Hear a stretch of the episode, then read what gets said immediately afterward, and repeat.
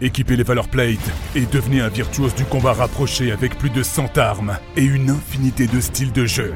Explorez les forêts pourpres, contemplez l'océan céleste et décimez vos adversaires dans l'univers éblouissant d'Aperion pour accéder à la gloire dans Godfall. Disponible maintenant sur PlayStation 5.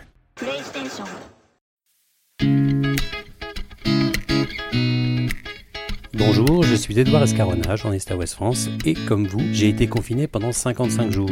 Pendant toute cette période, nous avons essayé de vous accompagner avec des témoignages de personnalités ou d'anonymes. Mais maintenant, que retenir de ce moment si particulier? Comment se passe le déconfinement? Que faut-il en attendre? Pour nous, pour notre vie de tous les jours, mais aussi pour la planète. Nous avons eu envie de faire témoigner des personnalités sur ce monde d'après dont on nous parle tant. Bienvenue dans Comme à la maison, et maintenant. Aujourd'hui, nous accueillons l'architecte et urbaniste Jacques Ferrier, diplômé de l'école d'architecture de Paris-Belleville et de l'école centrale de Paris. Il compte plusieurs réalisations prestigieuses à son actif, comme la rénovation du Collège de France, le lycée français international de Pékin, le siège de la région Île-de-France ou encore le pavillon France pour l'exposition universelle de Shanghai en 2010. Sans oublier de nombreux projets privés avec toujours l'envie de proposer une architecture responsable et durable. Jacques Ferrier et Pauline Marchetti ont créé en 2010 avec le philosophe Philippe Simet un laboratoire de recherche pour une approche prospective, humaniste et sensible de la ville et de l'architecture. Bonjour Jacques Ferrier. Bonjour. Alors déjà, comment allez-vous et comment s'est passé votre confinement? Écoutez, je, je vais bien dans une agence d'architecture et d'urbanisme qui reprend très progressivement, très très lentement euh, son, son, fonctionnement parce que nous sommes au cœur de, de Paris et évidemment, là, en ce qui concerne les transports, la prudence reste de mise. Donc on est, comme beaucoup, euh, pour partie en télétravail. Alors justement, vous avez appris des nouvelles façons de travailler, de fonctionner avec vos collaborateurs? Alors on a, on a bien vu les, à la fois les potentialités et les limites euh, du, du, télétravail. Les potentialités, elles sont, euh, elles sont évidentes, et notamment sur, sur le sujet qui m'intéresse, sur la ville, c'est-à-dire euh, la réduction de, de transports euh, inutiles, la réduction de perte de temps aussi pour chacun dans, dans les transports. Donc ça, c'est un bon côté. Et puis la, la possibilité que nous offre la technique de travailler finalement d'un peu partout, y compris de chez soi. La limite, c'est que dans, dans tout métier, particulièrement dans les métiers créatifs comme les nôtres, on s'aperçoit que le, le contact humain, l'improvisation, le comment dire, le bafouillage, euh, tout ça, c'est très très utile et très très productif. J'aime bien, par exemple, à l'agence, on fait beaucoup de maquettes parce que la main, quand elle travaille le carton, le bois, justement, elle a des hésitations, elle a des erreurs. Alors que le système télétravail, il lisse un peu trop tout ça, euh, puisqu'on est euh, en vis-à-vis d'un écran qui fait quand même intermédiaire entre chacune de nos conversations. Donc je pense que la leçon à tirer, pour conclure, ça serait un bon mix entre euh, une présence à l'agence qui devient plus que jamais un lieu de, rencontre, un lieu de commun, un lieu de fabrication et, et de bricolage, notamment quand je pense aux, aux, maquettes, aux petits croquis, etc. Et une partie effectivement chez soi pour, euh, pour une fois encore euh, réduire les, les, déplacements. Alors les preuves inédites qu'on traverse hein, amènent beaucoup de réflexions sur nos modes de consommation, nos modes de déplacement, le rapport à la nature aussi. Dans votre branche, l'architecture et l'urbanisme, cette crise bouscule également? Ah, je crois que cette... Euh, cette crise questionne tout le monde, a commencé par les habitants de ville. Je, je pense que on, a été, disons, forcé à passer pendant deux mois euh, une attention concentrée sur, euh, sur le milieu où l'on habitait. Et pour tous les habitants urbains, et notamment des, villes denses, des, des, des centres-villes, on a bien vu qu'il y avait quand même une grande désillusion, à mon avis, sur la capacité de la ville à prendre soin de ses habitants. C'est-à-dire que cette ville qui paraît euh, être un outil technique extrêmement performant, qui est finalement devenu une sorte d'infrastructure de transport d'énergie, d'évacuation des eaux, des déchets, etc. Cette ville a été prise au dépourvu par, euh, par ce virus. Alors on l'a vu, hein, pour parler que, que, de Paris, on a vu que dès les, dès les premiers jours, d'après ce qu'on on a pu constater et lire, près de 17% des, des, habitants ont quitté la ville. Je crois que sur la durée, ça a été près de 25%. C'est-à-dire qu'il y a eu une défiance par rapport à ce milieu urbain, à mon avis, trop dense et qui du coup semblait aggraver euh, la, situation sanitaire. Donc pour nous, c'est évidemment, pour nous les, concepteurs de ville, enfin parmi ceux qui, réfléchissent sur la ville, c'est évidemment une occasion de se, remettre, de se remettre en cause et de remettre en cause le modèle, ce que, ce que nous on fait depuis quelque temps déjà. Parce qu'à mon avis, cette crise sanitaire n'est que la, qu'une face de la même, de la même médaille qu'est celle de la crise climatique, de la crise environnementale et de la crise des ressources. La crise sanitaire a pris de vitesse euh, la crise environnementale, mais on peut bien imaginer que dans les années qui viennent, un stress sur, euh, sur la chaleur, sur le climat, un stress sur l'approvisionnement en eau, un stress sur les approvisionnements en énergie, créerait une situation tout à fait comparable. Donc il est clair que cette crise doit se transformer en une opportunité pour repenser un nouveau modèle de vie. Alors vous l'avez dit, il y, a, il y, a, quelque chose qui est très étonnant, c'est que en, en, période de crise, il y a une forme de défiance hein, vis-à-vis -vis des, des, villes et notamment des métropoles. Les gens se, se replient euh, dans les campagnes. C'est presque un, un, réflexe naturel. Ça veut dire que aujourd'hui, les ensembles urbains ne prennent pas soin de, leur, euh, de leurs habitants? Ben, je crois que cette défiance, elle est elle a été révélée par la crise sanitaire, mais vu son ampleur, je ne peux la considérer que comme déjà sous-jacente. C'est-à-dire que depuis euh, des années maintenant, moi je vois quand nous faisons des conférences en France ou à l'international, toutes les conférences sur l'architecture et sur la ville commencent par une sorte d'incantation en disant oui, aujourd'hui, plus de la moitié de la population de la planète vit dans des villes. Mais cette façon de, de répéter ce, cette constatation n'est pas uniquement une sorte d'étonnement ou d'émerveillement, je crois qu'elle traduit, je me rends compte maintenant qu'elle traduit une angoisse. C'est-à-dire que quand on dit plus de la moitié de la planète vit dans, un territoire urbain, les gens se posent légitimement la question, l'homme est-il fait, les hommes, les femmes sont-ils faits pour vivre dans, euh, ces grandes villes, euh, Grand Paris, 12 à 14 millions d'habitants, Shanghai, 24 millions d'habitants, euh, Pékin, euh, l'ensemble New York, etc. Enfin bon, on connaît cette liste qui s'allonge tous les jours de villes qui dépassent les 10 millions d'habitants. Et donc la défiance euh, qui s'est exprimée pendant la crise sanitaire, elle est effectivement peut-être une sorte de réflexe euh, naturel, c'est le cas de le dire, mais je crois qu'elle est surtout la traduction d'une inquiétude euh, qui était déjà là. Et les gens se sont dit, oui, finalement, on se le disait bien, il y a quelque chose quand même qui n'est pas, qui ne va pas de soi à vivre dans ces gigantesques ensembles urbains.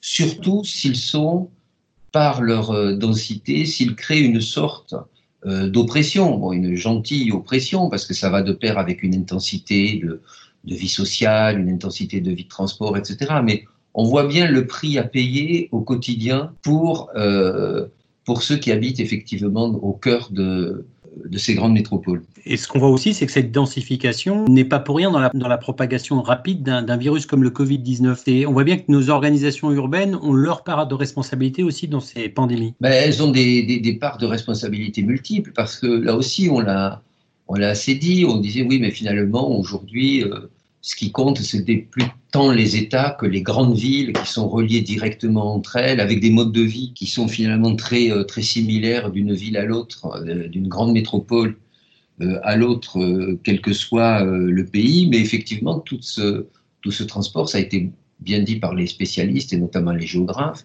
cette, cette omniprésence de transport d'une grande métropole à l'autre a été évidemment à l'origine de la, de la propagation du, virus. Ces flux de circulation et d'échange, ils sont essentiellement urbains. Mais je crois aussi que la médiatisation de cette crise, elle est vraiment liée euh, à, notre, monde, euh, à notre monde urbain. Ça, c'est une évidence. Et ce qui a déçu aussi, c'est l'absence de solidarité des villes entre elles.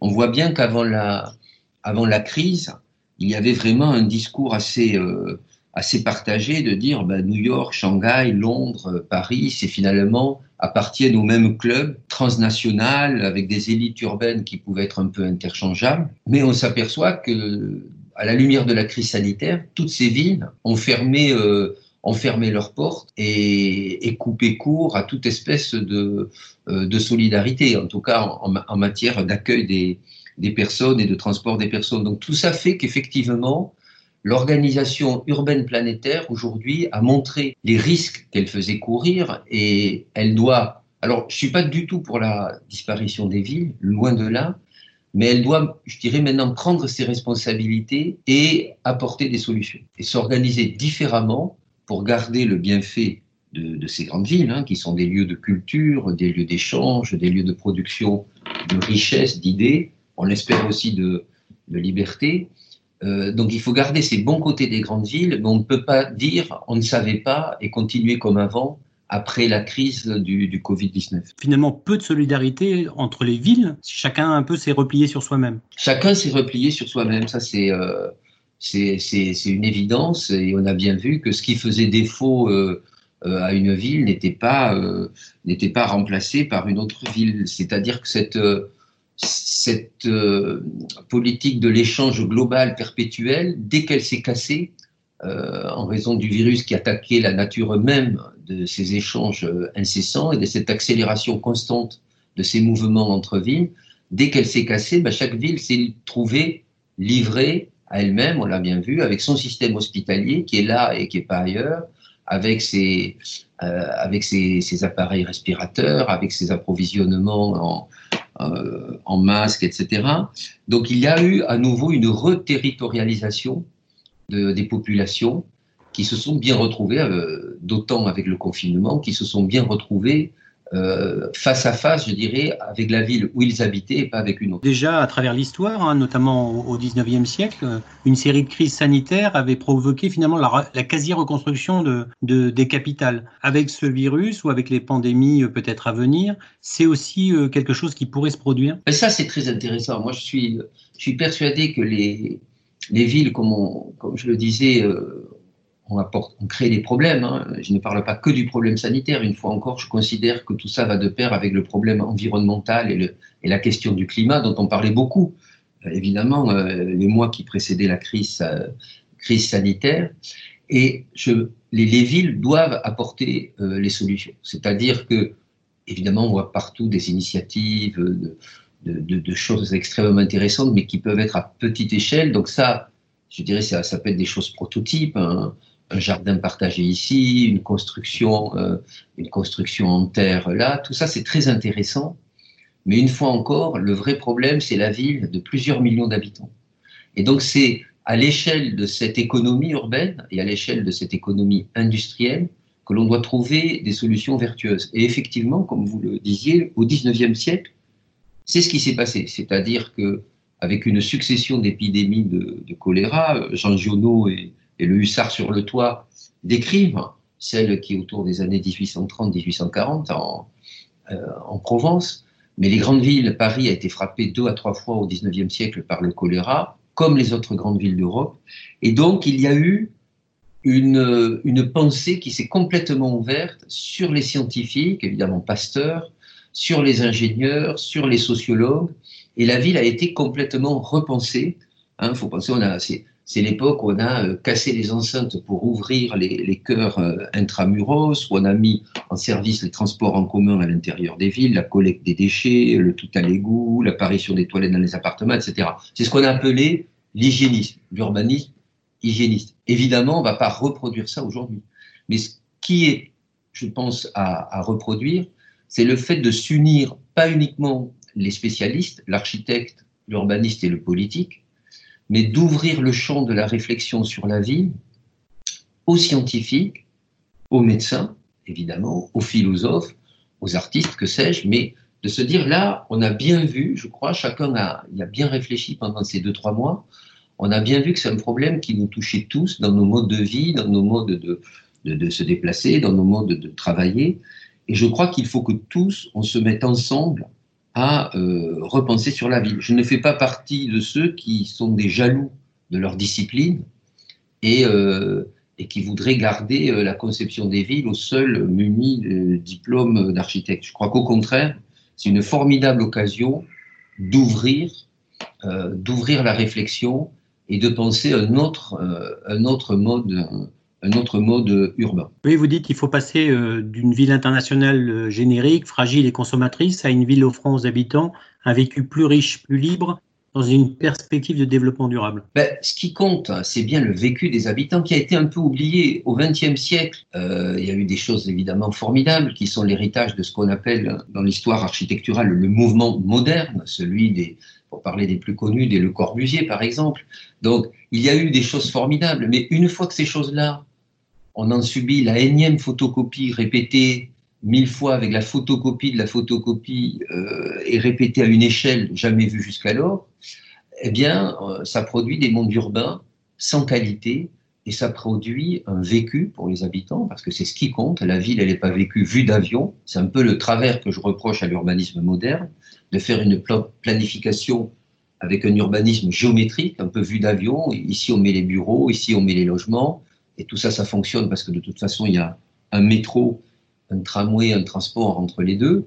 Non, là, euh, ce qu'il est important de voir, c'est de reprendre la ville à hauteur d'habitants.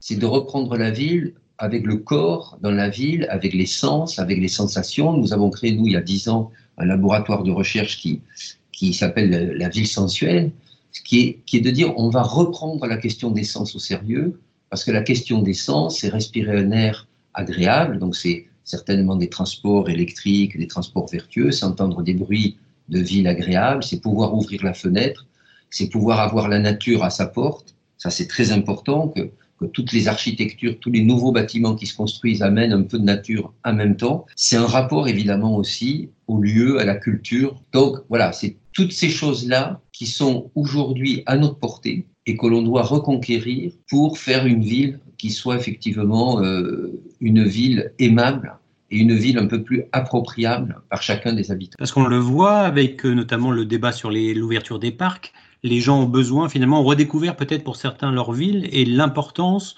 de ces coins de verdure, de ces, comme vous le disiez tout à l'heure, en capacité d'ouvrir une fenêtre et de voir quelque chose autre qu'une barre d'immeuble. Donc on voit bien que la perspective a peut-être été modifiée un peu par cette crise. Ah ben c'est essentiel. D'abord, je dirais une chose, c'est que bon, alors c'est pas le cas en France réellement, mais il y a beaucoup de villes dans le monde où les habitants passeront leur vie entière dans une ville. C'est-à-dire un, un, un, jeune euh, qui naît à Shanghai aujourd'hui, il a beaucoup de chances de ne jamais quitter cette espèce de mégalopole géante.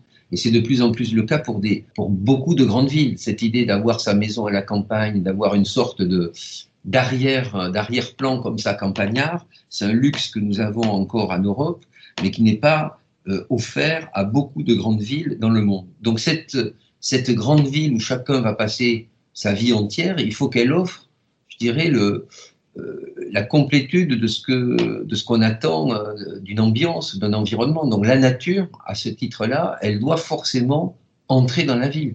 Et la nature, pas uniquement au niveau euh, de la flore des, arbres, mais on voit bien comment les gens se sont extasiés pendant ce confinement en disant ah mais toute une série d'animaux s'approchent à nouveau des villes et on voit qu'il y a vraiment un émerveillement et un questionnement de dire tiens mais finalement c'est pas si difficile que ça de réconcilier un tout petit peu l'environnement urbain avec un environnement qui a de la biodiversité, qui pas, n'est pas conçu que pour les humains. Donc, d'une façon générale, la question de la, de la nature dans les grandes villes, à mon avis, elle est absolument cruciale et vitale.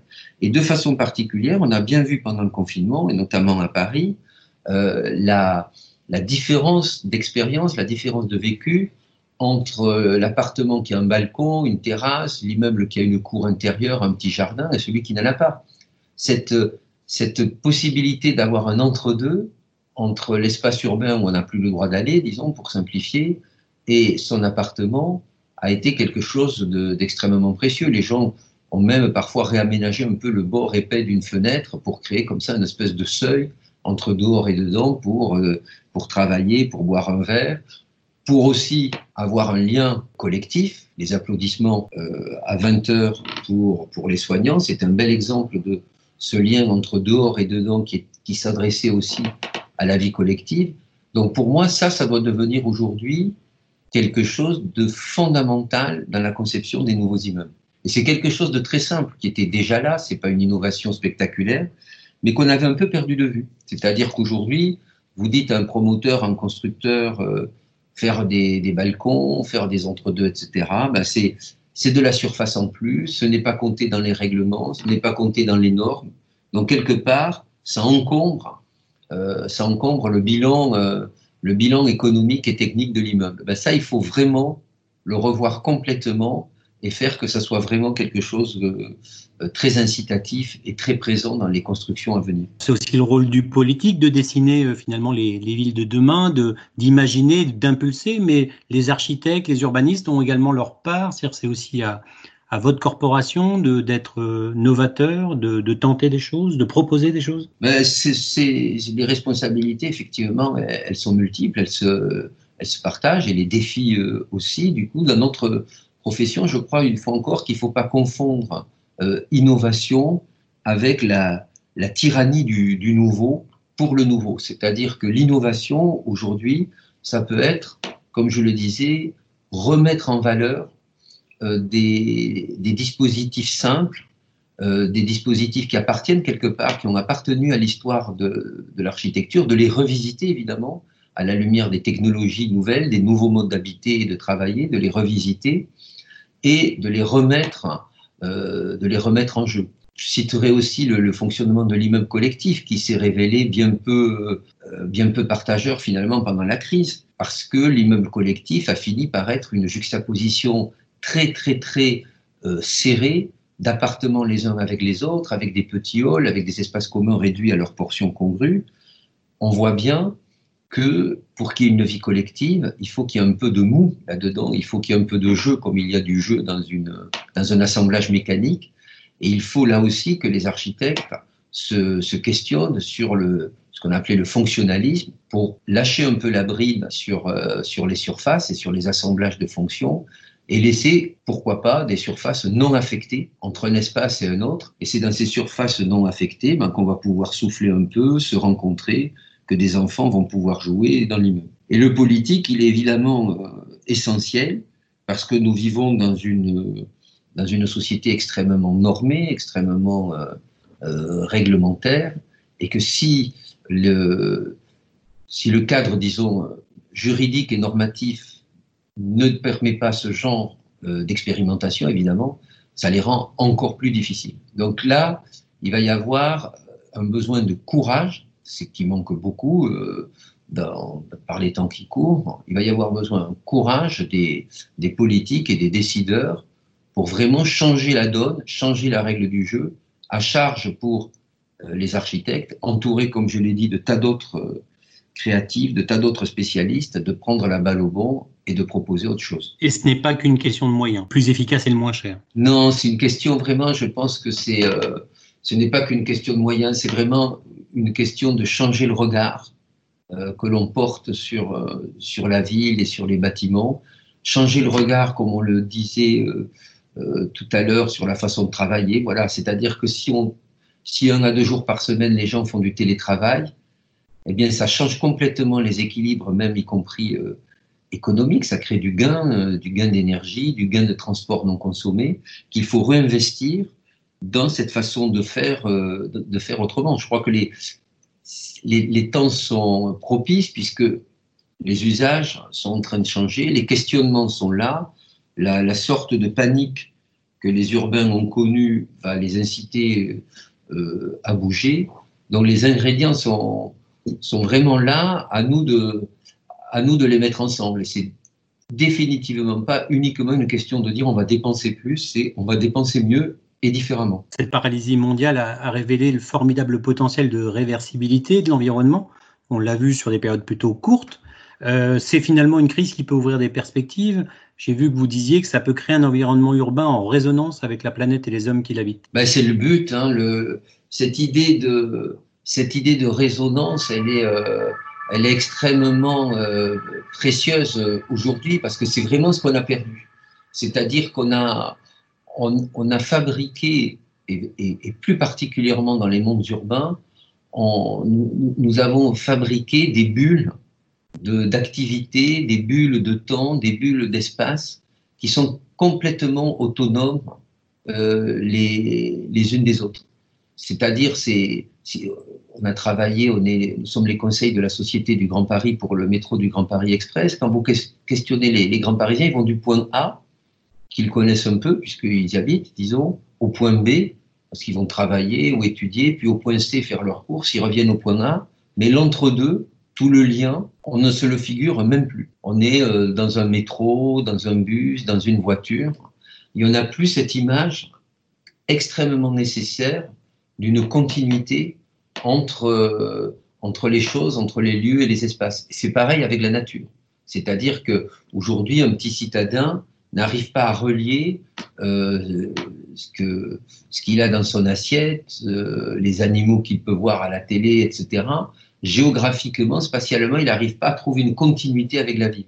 Donc, il est ultra important aujourd'hui de recréer cette, cette mise en relation à tous, les, à tous les niveaux, je dirais, cette mise en relation des choses entre elles pour casser le sorte de sentiment d'aliénation euh, qu'il y a justement à s'imaginer toujours passer d'un temps et d'un espace spécialisé à un autre.